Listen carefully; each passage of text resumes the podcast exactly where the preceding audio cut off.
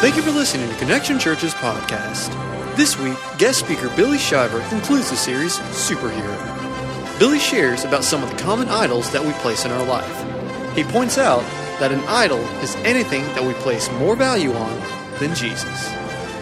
Well, good morning. Welcome to Connection Church. Is that cool or what? With the 59, 58 names that have came from death to life. I don't think y'all understand what we're saying. 58 people were dead in their trespasses and sins and now are alive in Christ. I think seriously?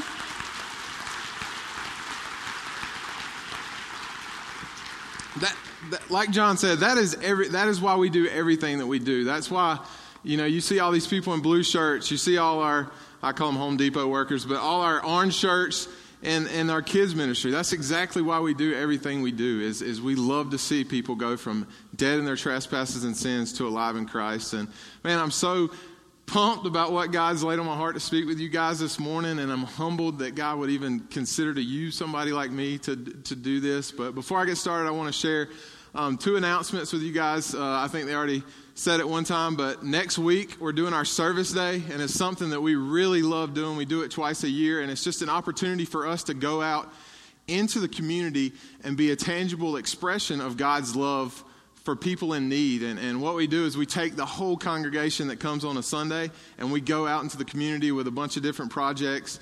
And basically, it gives us that opportunity to show people God's love not just, hey, dude, I pray for you, da da da. It's like, no, we care about you. We're going to invest our time and our energy to show you what God's done in our life through a tangible expression to you. So, really, next week, 9 o'clock, be here. We're going to go out. It's going to be awesome. Please, you're not going to want to miss that. And then the next announcement is something that has probably been the most influential and impactful thing in my life. And I, I think it's one of the greatest things we do here, just in my equipping to do what I do. And we call it Secret Church.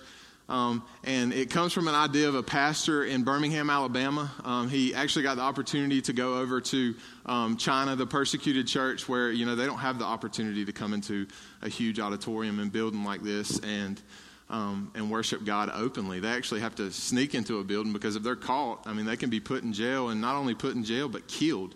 And so that's where it comes from. And he, he goes into this place and he's, he's speaking with these people and he tells them, he, he teaches, I think he teaches a book of the Bible, maybe like the book of John, tells them about who Jesus is. He gets to the end and one of them raises their hand in the back and he's like, Sir, will, will you teach us the whole New Testament?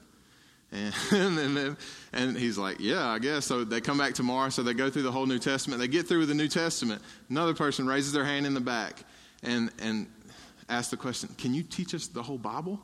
And so in a week, this guy gets to teach the whole book of the Bible to these people. So that's where it comes. So it's a very intense time of equipping. Um, it starts at 7 and it goes to midnight. I'm not trying to scare y'all away. It is an awesome time to learn, and our topic's going to be angels, demons, and spiritual warfare. Um, so it'll be a great time to learn what the Bible has to say about angels, about demons, and about spiritual warfare of, of that going on in our life. So that'll be Friday night, this coming Friday at 7 o'clock at the White House, which is by Sonic on South Main Street. Um, please come out and join us. We'd love. And um, the booklets, the notes booklets are $5. So just bring $5 for the notes book. I promise you'll want that. He talks really fast. Um, all right, so we're, finishing up this series on superhero um, this morning, and as I was just praying about where God would lead me through His Scripture and through His Word to share, um, He really just laid something on my heart about defining what a superhero was, and and you know, and I felt like He spoke clearly in my heart, and, and He said, a superhero is what we put the weight of our life on. It's what we build the foundation of our life upon. Think about it like this: Lois Lane, she the weight of her life is dependent upon Superman. Gotham City, I mean, the, the weight of the lives of the people in Gotham City is on Batman. And, and it really begs the question of like, why are we so drawn to these superhero movies? Because obviously, box office sales will tell us we're very drawn to superhero movies. I think there was tons of million dollars that they had made over the thing. And I was just like, why, God, are we so drawn to these superhero movies? And that's really the question that I want to kind of answer this morning is that each and every one of us was created with a longing and a desire to be dependent on something, to, to build the foundation of our life upon something. And I mean, if you just think about it in this way think about how addiction rates are just through the roof and how easy it is for us to become, even in my own life, these things that I become addicted to. I mean, there's tons of things. We just have addictive personalities, right? I mean, think about it. I know a ton of college students that are addicted to Xbox. I mean, you take their Xbox away, they'll cry their eyes out. You know what I'm saying? And I mean, I know a ton of, of people that are addicted to, you know, their girlfriend or boyfriend, or, or may, and even from a different perspective, a ton of people that may be addicted to reading the Bible and forgetting who Jesus is and the study of Jesus and making much of Jesus, but they just want to learn as much as they can about the Bible and not even show it to anybody else. So there's a ton of different things, but we're created to be addicted to something, and, and that's kind of where I want to go. So I'll go ahead and give you everything that I'm coming with. Uh, the first point I want to start off with is that we all worship something. We're all religious people because we all worship something. And then I want to talk about how to determine what the object of our worship is. And then I want to end it with why the object of our worship needs to be Jesus. So that's where I'm going. Um, and I'm going to use Acts 17. So if you have your Bible, I hope you do. Um, turn to Acts 17, and I'm going to pray for us and we'll get started. Lord God, God, we love you. God, we thank you for the work that you're doing in this place. God, I thank you for each and every one of these people who you've um, brought this morning, God, to share in your word. God, I pray right now, God, that you would, um, God, change lives, change hearts. Um, Lord, would you bring your word in full power and full conviction of the Holy Spirit, God, to just speak into our lives, Lord. I pray right now that we would make this time personal, God. We would not be focused on the person to our right or to our left, God, but we would be focused on you and what you want to speak to our heart, God. So, Lord, we just love you, God, and we thank you for the work that you do. In Jesus' name, amen. All right, so if you have your Bibles, turn to Acts 17. Um, let me catch you up on the context of where we're at. So, there's this guy named Paul. Paul is a missionary, but before Paul was a missionary, his name was Saul not to get too complicated, but his name was Saul, and he persecuted Christians. So he hated the Christian church. And then he had this experience with God where God came and it was called the Road to Damascus experience. He had this experience with God, and God changed his whole life. And he went from a person who killed and persecuted the church of Jesus Christ to a person who loved the church of Jesus Christ, and everything he did was planting churches, and he became um, one of the greatest missionaries that the world has ever seen. And actually, he wrote almost 60% of the New Testament. And um, we pick up with his second missionary journey in Acts, and he comes into um, this town called Athens.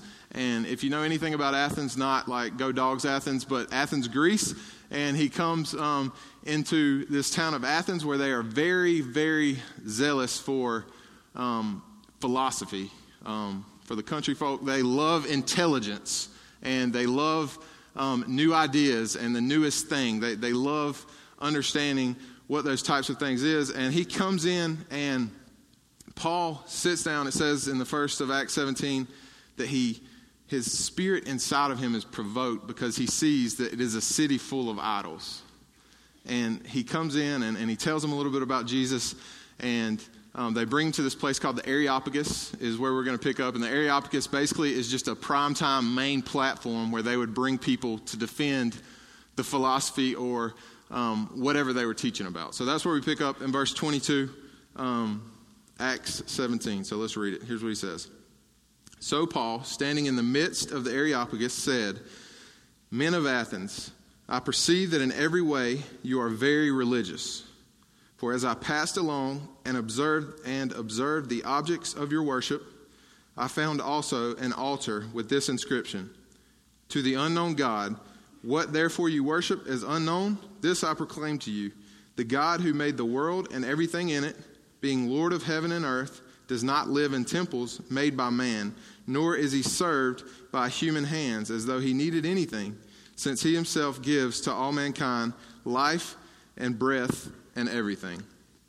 All right, so this is where I want to go. In verse 22, here's what he says Men of Athens, this is Paul speaking. He says, Men of Athens, I perceive that in every way you are very religious.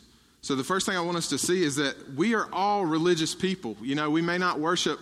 Um, because when we all think, we all have misconstrued ideas of what worship is, including myself, we think of worship as we come to a service excuse me, sorry, that's enjoyable. Um, we come to a service and, and we sing songs and we listen to a sermon, and that's what worship is. And, and that is not what the Bible teaches worship is. Worship um, is what we build our life upon. It's what we, Romans 12 would say, present your bodies as a living sacrifice. So it is what we sacrifice our time, our energy, everything we do for. It's what we build our life upon. It's what we put the most value upon in our life. Think about it like this it's what if somebody, if it were taken out of your life, it would completely devastate you. And, and think about it um, from that aspect. And, and so the question really we get down to is it's not, are you a worshiper? The question is more is who or what are you worshiping? And, and that's where I'm heading in, in the direction this morning. And, and to use that, I want to go to Romans. Um, let's go to Romans chapter 1. Um, verses, let's start in verse 25.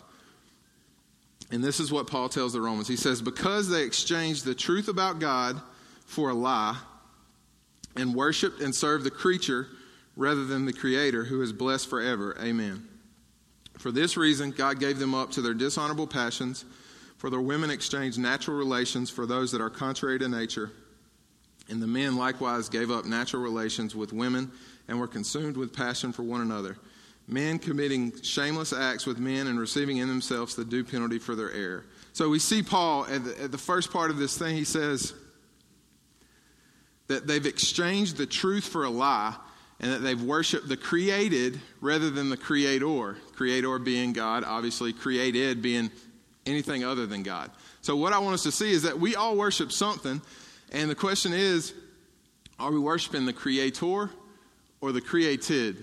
And, and that can go a ton of different directions um, in our own life. And, and he uses an example. He goes in and he talks about um, really the idolatry of, of sex and sexual relations and all this stuff. And I want to use an example to kind of get us on the same page is this idea of idolatry, which just means we give our worship to anything other than something or someone other than the God of the Bible. So when you say idolatry, that's what I mean when I'm saying that.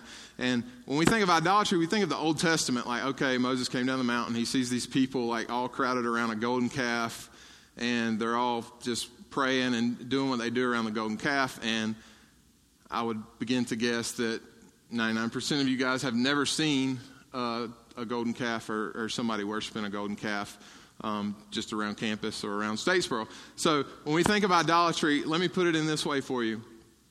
Um, and I heard this off a pastor, so I'm going to rip it off of him.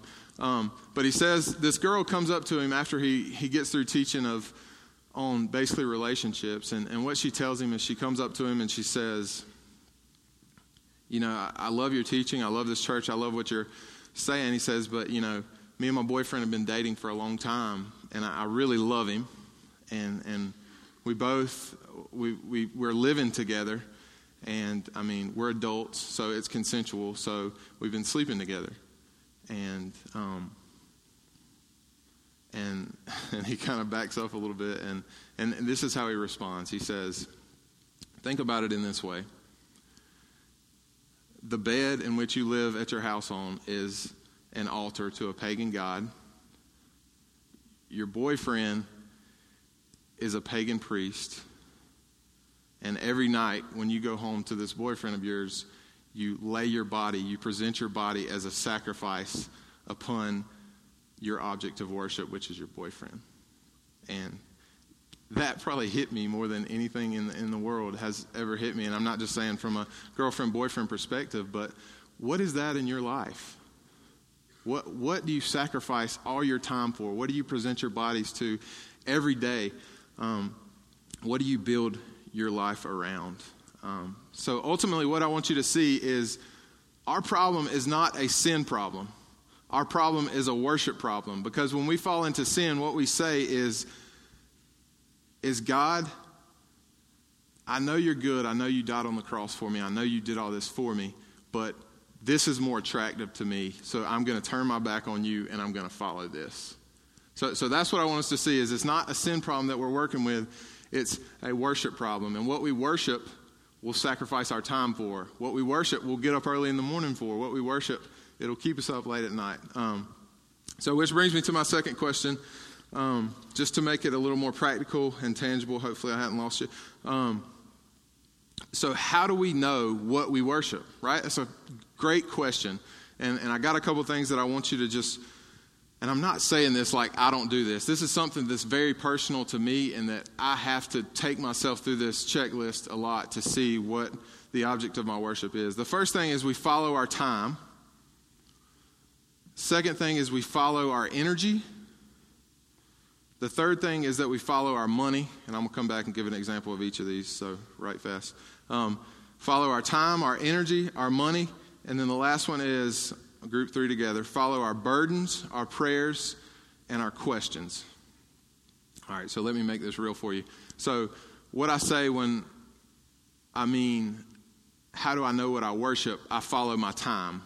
All right, just give you a day. When I was in high school, um, I really enjoy playing sports. If you don't know anything about me, um, I, I, really enjoy all kinds of sports except for soccer and some other ones that I'm not good at. Um, and so, if you go through a day in my life, basically, and I'll take you to the off season because here's what happened. So, I'd, I'd get up at six o'clock in the morning. I'd meet my head football coach in the gym, and I'd work out. And then I'd go home. I'd get breakfast, drink a protein drink because in order to play football, you have to be strong. You have to gain weight, and I'd go to school because in order to play football, you got to go to school. So I'd go to school, I'd leave, I'd leave school, and I'd go get something to eat, and then I'd go work out again. Me and one of my best friends, we'd go and we'd, we'd work out in the gym. I'd leave that, and we'd go to the field where I'd do speed and agility drills. Because in order to play football, you got to be big, you got to be strong, you got to be fast, right? So all that stuff, I'm doing that, and then I'd maybe stop by church on the way home, and then I'd lay down, I'd, I'd go to bed, and I'd probably drink another protein shake and go to bed. So as you can see, all my time and everything I did was devoted to this one thing. And I know what you're thinking. I'm not saying that football is a bad thing. Here's what I'm saying good things can become bad things when they're placed in the wrong order in our life. And, and good things can become bad things when they, they exist in the wrong priority in our life. So that's, that's number one follow our time. And as I say these, put yourself in, in my shoes and, and follow your own time to see what this is. Um, and the next one is you follow your energy. Okay, so another story. Uh, let me preface this with I'm not uh, diminishing um, this girl in any kind of way. So I dated a girl for four and a half years um, through college, and if you followed my energy throughout my days, most of the time it would lead to her because I spent all my energy. I woke up in the morning, I'd text her. I went to bed at night, I'd talk to her on the phone. All throughout the day, I'm texting her and doing all this stuff because when she's happy, ultimately, I was happy. So you, you see this idea of like all my energy and everything I did was devoted to her. So as you, if you followed my energy, it would lead you to her. You followed my time, it would lead you to her. She was the object of my worship. And think about it like this all these people you see out in blue shirts, they devote their time and their energy to come here every morning before church or every Sunday before church, and they devote their time and energy to make all of this possible. So, what they're doing is saying, the object of my worship is God, what I give my worship to, what I place of the most highest value in my life is God, and I'm going to come and serve because I want other people to experience what I've experienced. Um, another opportunity, another thing that you could think about is okay, next Sunday we're going out for this service day. This service day is going to take your time and your energy to go out and serve other people. So the object of it is is if we worship God, our time and our energy belong to him. And then the last one is we follow our money. And um, hear me out on this. I'm not saying we want your money at Connection Church. What I'm saying is, Jesus said himself, Where your treasure is, there your heart will be also. And, and God taught me this uh, uh very recently through college and, and doing these things is like when you followed my receipts and what I spent all of my money to, it pointed nowhere near Jesus. And, and the thing that he's beginning to teach me and beginning to walk through me with is like when people follow our bank accounts and where our money goes, they should be able to see that the object of our worship is Jesus by where our money goes. And, and the thing about it is, is Brandon always uses this, this example. If where our treasure is, our heart will be also. It's the same principle with tithing. It's the same principle of us giving 10% to the church because if we understand that there is a string attached from our wallet to our heart, like Jesus says, where our treasure is, our wallet, our heart will be also. If there's a string attached, then every time we say, God, I understand that I have been given nothing that I haven't received from you. All of my money belongs to you. And every time I give my 10% to the church, every time I give my first fruits, is what the Old Testament would say, to God, it's cutting that string from your wallet to your heart and saying, God, you mean the most to me. You are placed at the highest value of my life. And I show that by giving my first money that I got coming in to you. And, and hear me, hear me again. I'm not saying we want your money because Connection Church, this is our philosophy. We don't want something from you, we want something for you. And every time you give that money to God, that 10% to God to connect these unbelievers to God, what you do is you cut that heartstring of idolatry of money in your life. And, and the Bible teaches that money is the number one competitor for our hearts. And, and I would completely agree with that. And then the last one that I want to come to is, is if we follow our burdens, our prayers, and our questions. And I want to use an example um, that was really, really cool that happened to me this week. Um, if, if you're a Connect Group leader, I want you to know that, that I pray for you. That's what I do at the church. If you don't know who I am, my name is Billy, by the way. Sorry, I've already yelled at you all a little bit. Um, my name is Billy. I work with the small groups at the church, and um, and I want you to know if you're a small group leader that I pray for you a lot. And one of the things that I was praying for you this week on is that God would give you a burden for the people in your group, for their lives to be transformed by the gospel. And I was just I was I was praying through that or whatever and and because really we can tell what the burden of our heart is by the questions we're asking and um, and the prayers that we're praying. Really, if you want to follow where your heart is, follow the questions that you ask and the burdens that you have and the prayers that you pray. And I was praying this or whatever, and I was praying, God, give them a heart for the people in their group, for their, for their lives to be transformed by the gospel. And I got the opportunity to go eat supper with one of our Connect group leaders and, and got to hear them share and talk. And one of the things they were talking about is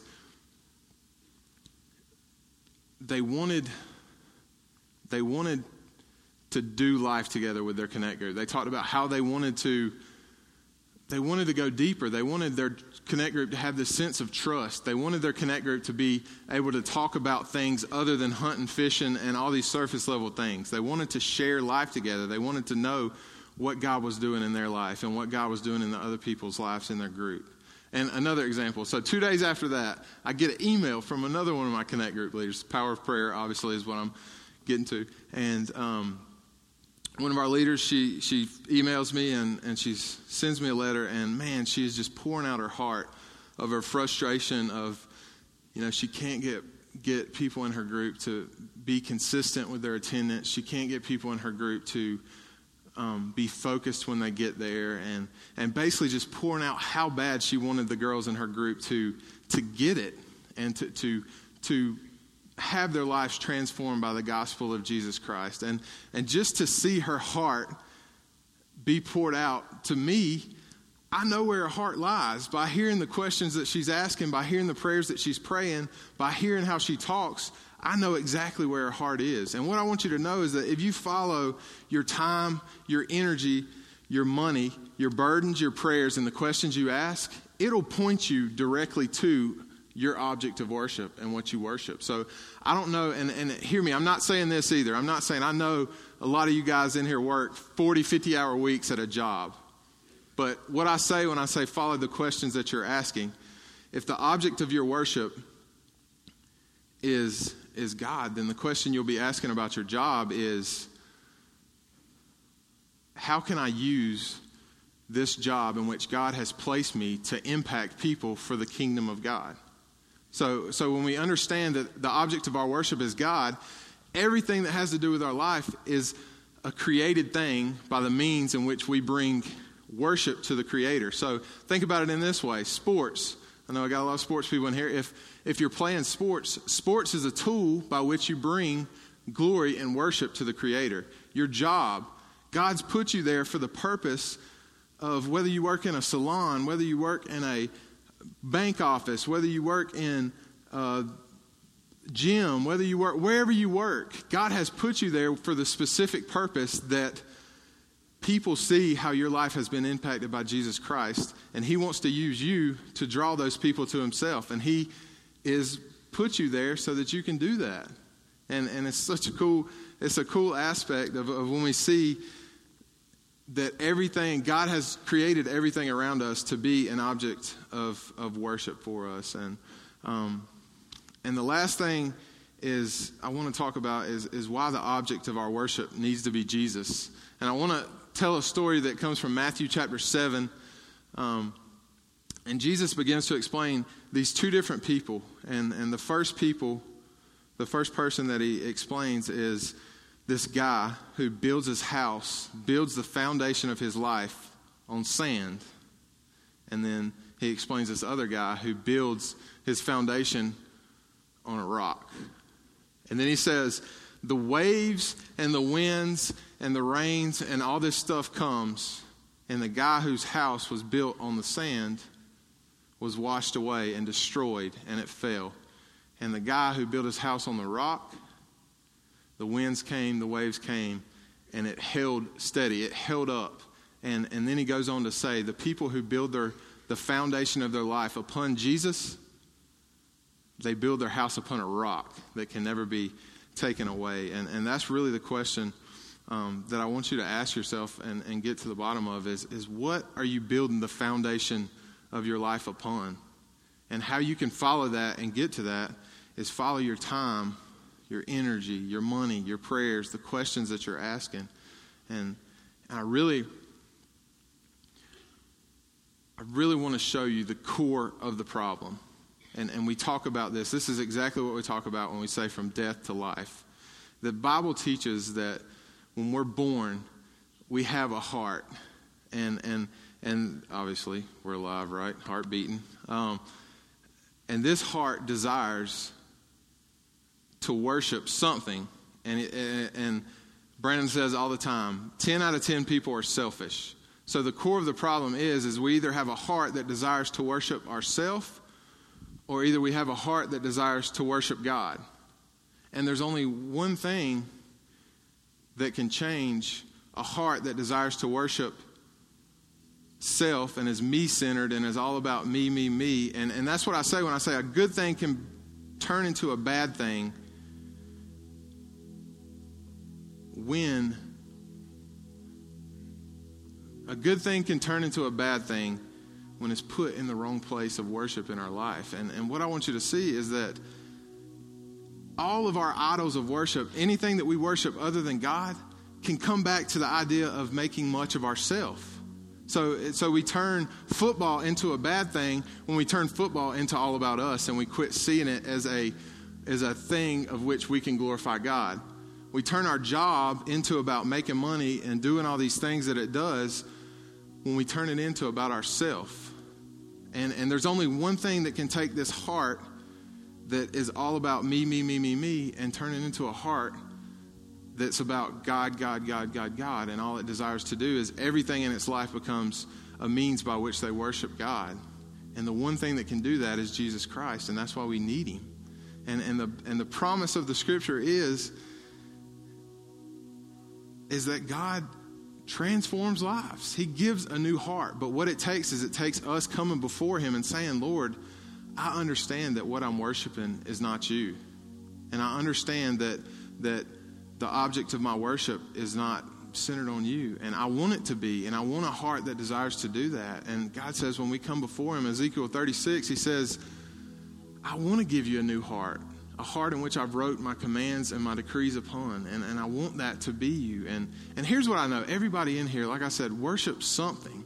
And, and this is my own life pouring out into you. Like, I understand I have to take myself through this all the time when I put up these different objects of worship in my life. And, and I know that everybody in here worships something. Um, and for a long time, I claimed that my object of worship and what I worshiped was Jesus. But if you followed my time, my energy, my money, my prayers, and all those things, it pointed you nowhere near Jesus. So, what I want you to see is that God is in the business of giving new hearts. And, and, and this morning, you may know, you may be thinking in your mind, like, I could follow my time, my energy, and my money, and it points me nowhere near God. And what I want you to do is, I want you to see that the core of the problem is not changing this, this, this, and this, but it's saying, God, give me a heart that desires to bring you worship. And, and, and really, God wants to do that. And, and He may have your heart beating 100 miles an hour right now. But what I want you to know is that that's available to you this morning. That's why we do what we do, is because we want to see people worship the God of the universe and take that out to a hundred different places in, in Statesboro and Bulloch County. And, and whether we work at Walmart or a bank, we have people in there that are worshiping God and bringing people to Jesus to worship Him. So, so this morning, if you realize that that the object of your worship is not Jesus, then it is available to you. And I want to pray for you real quick, and then we're going to open up this altar for for you to come and pray.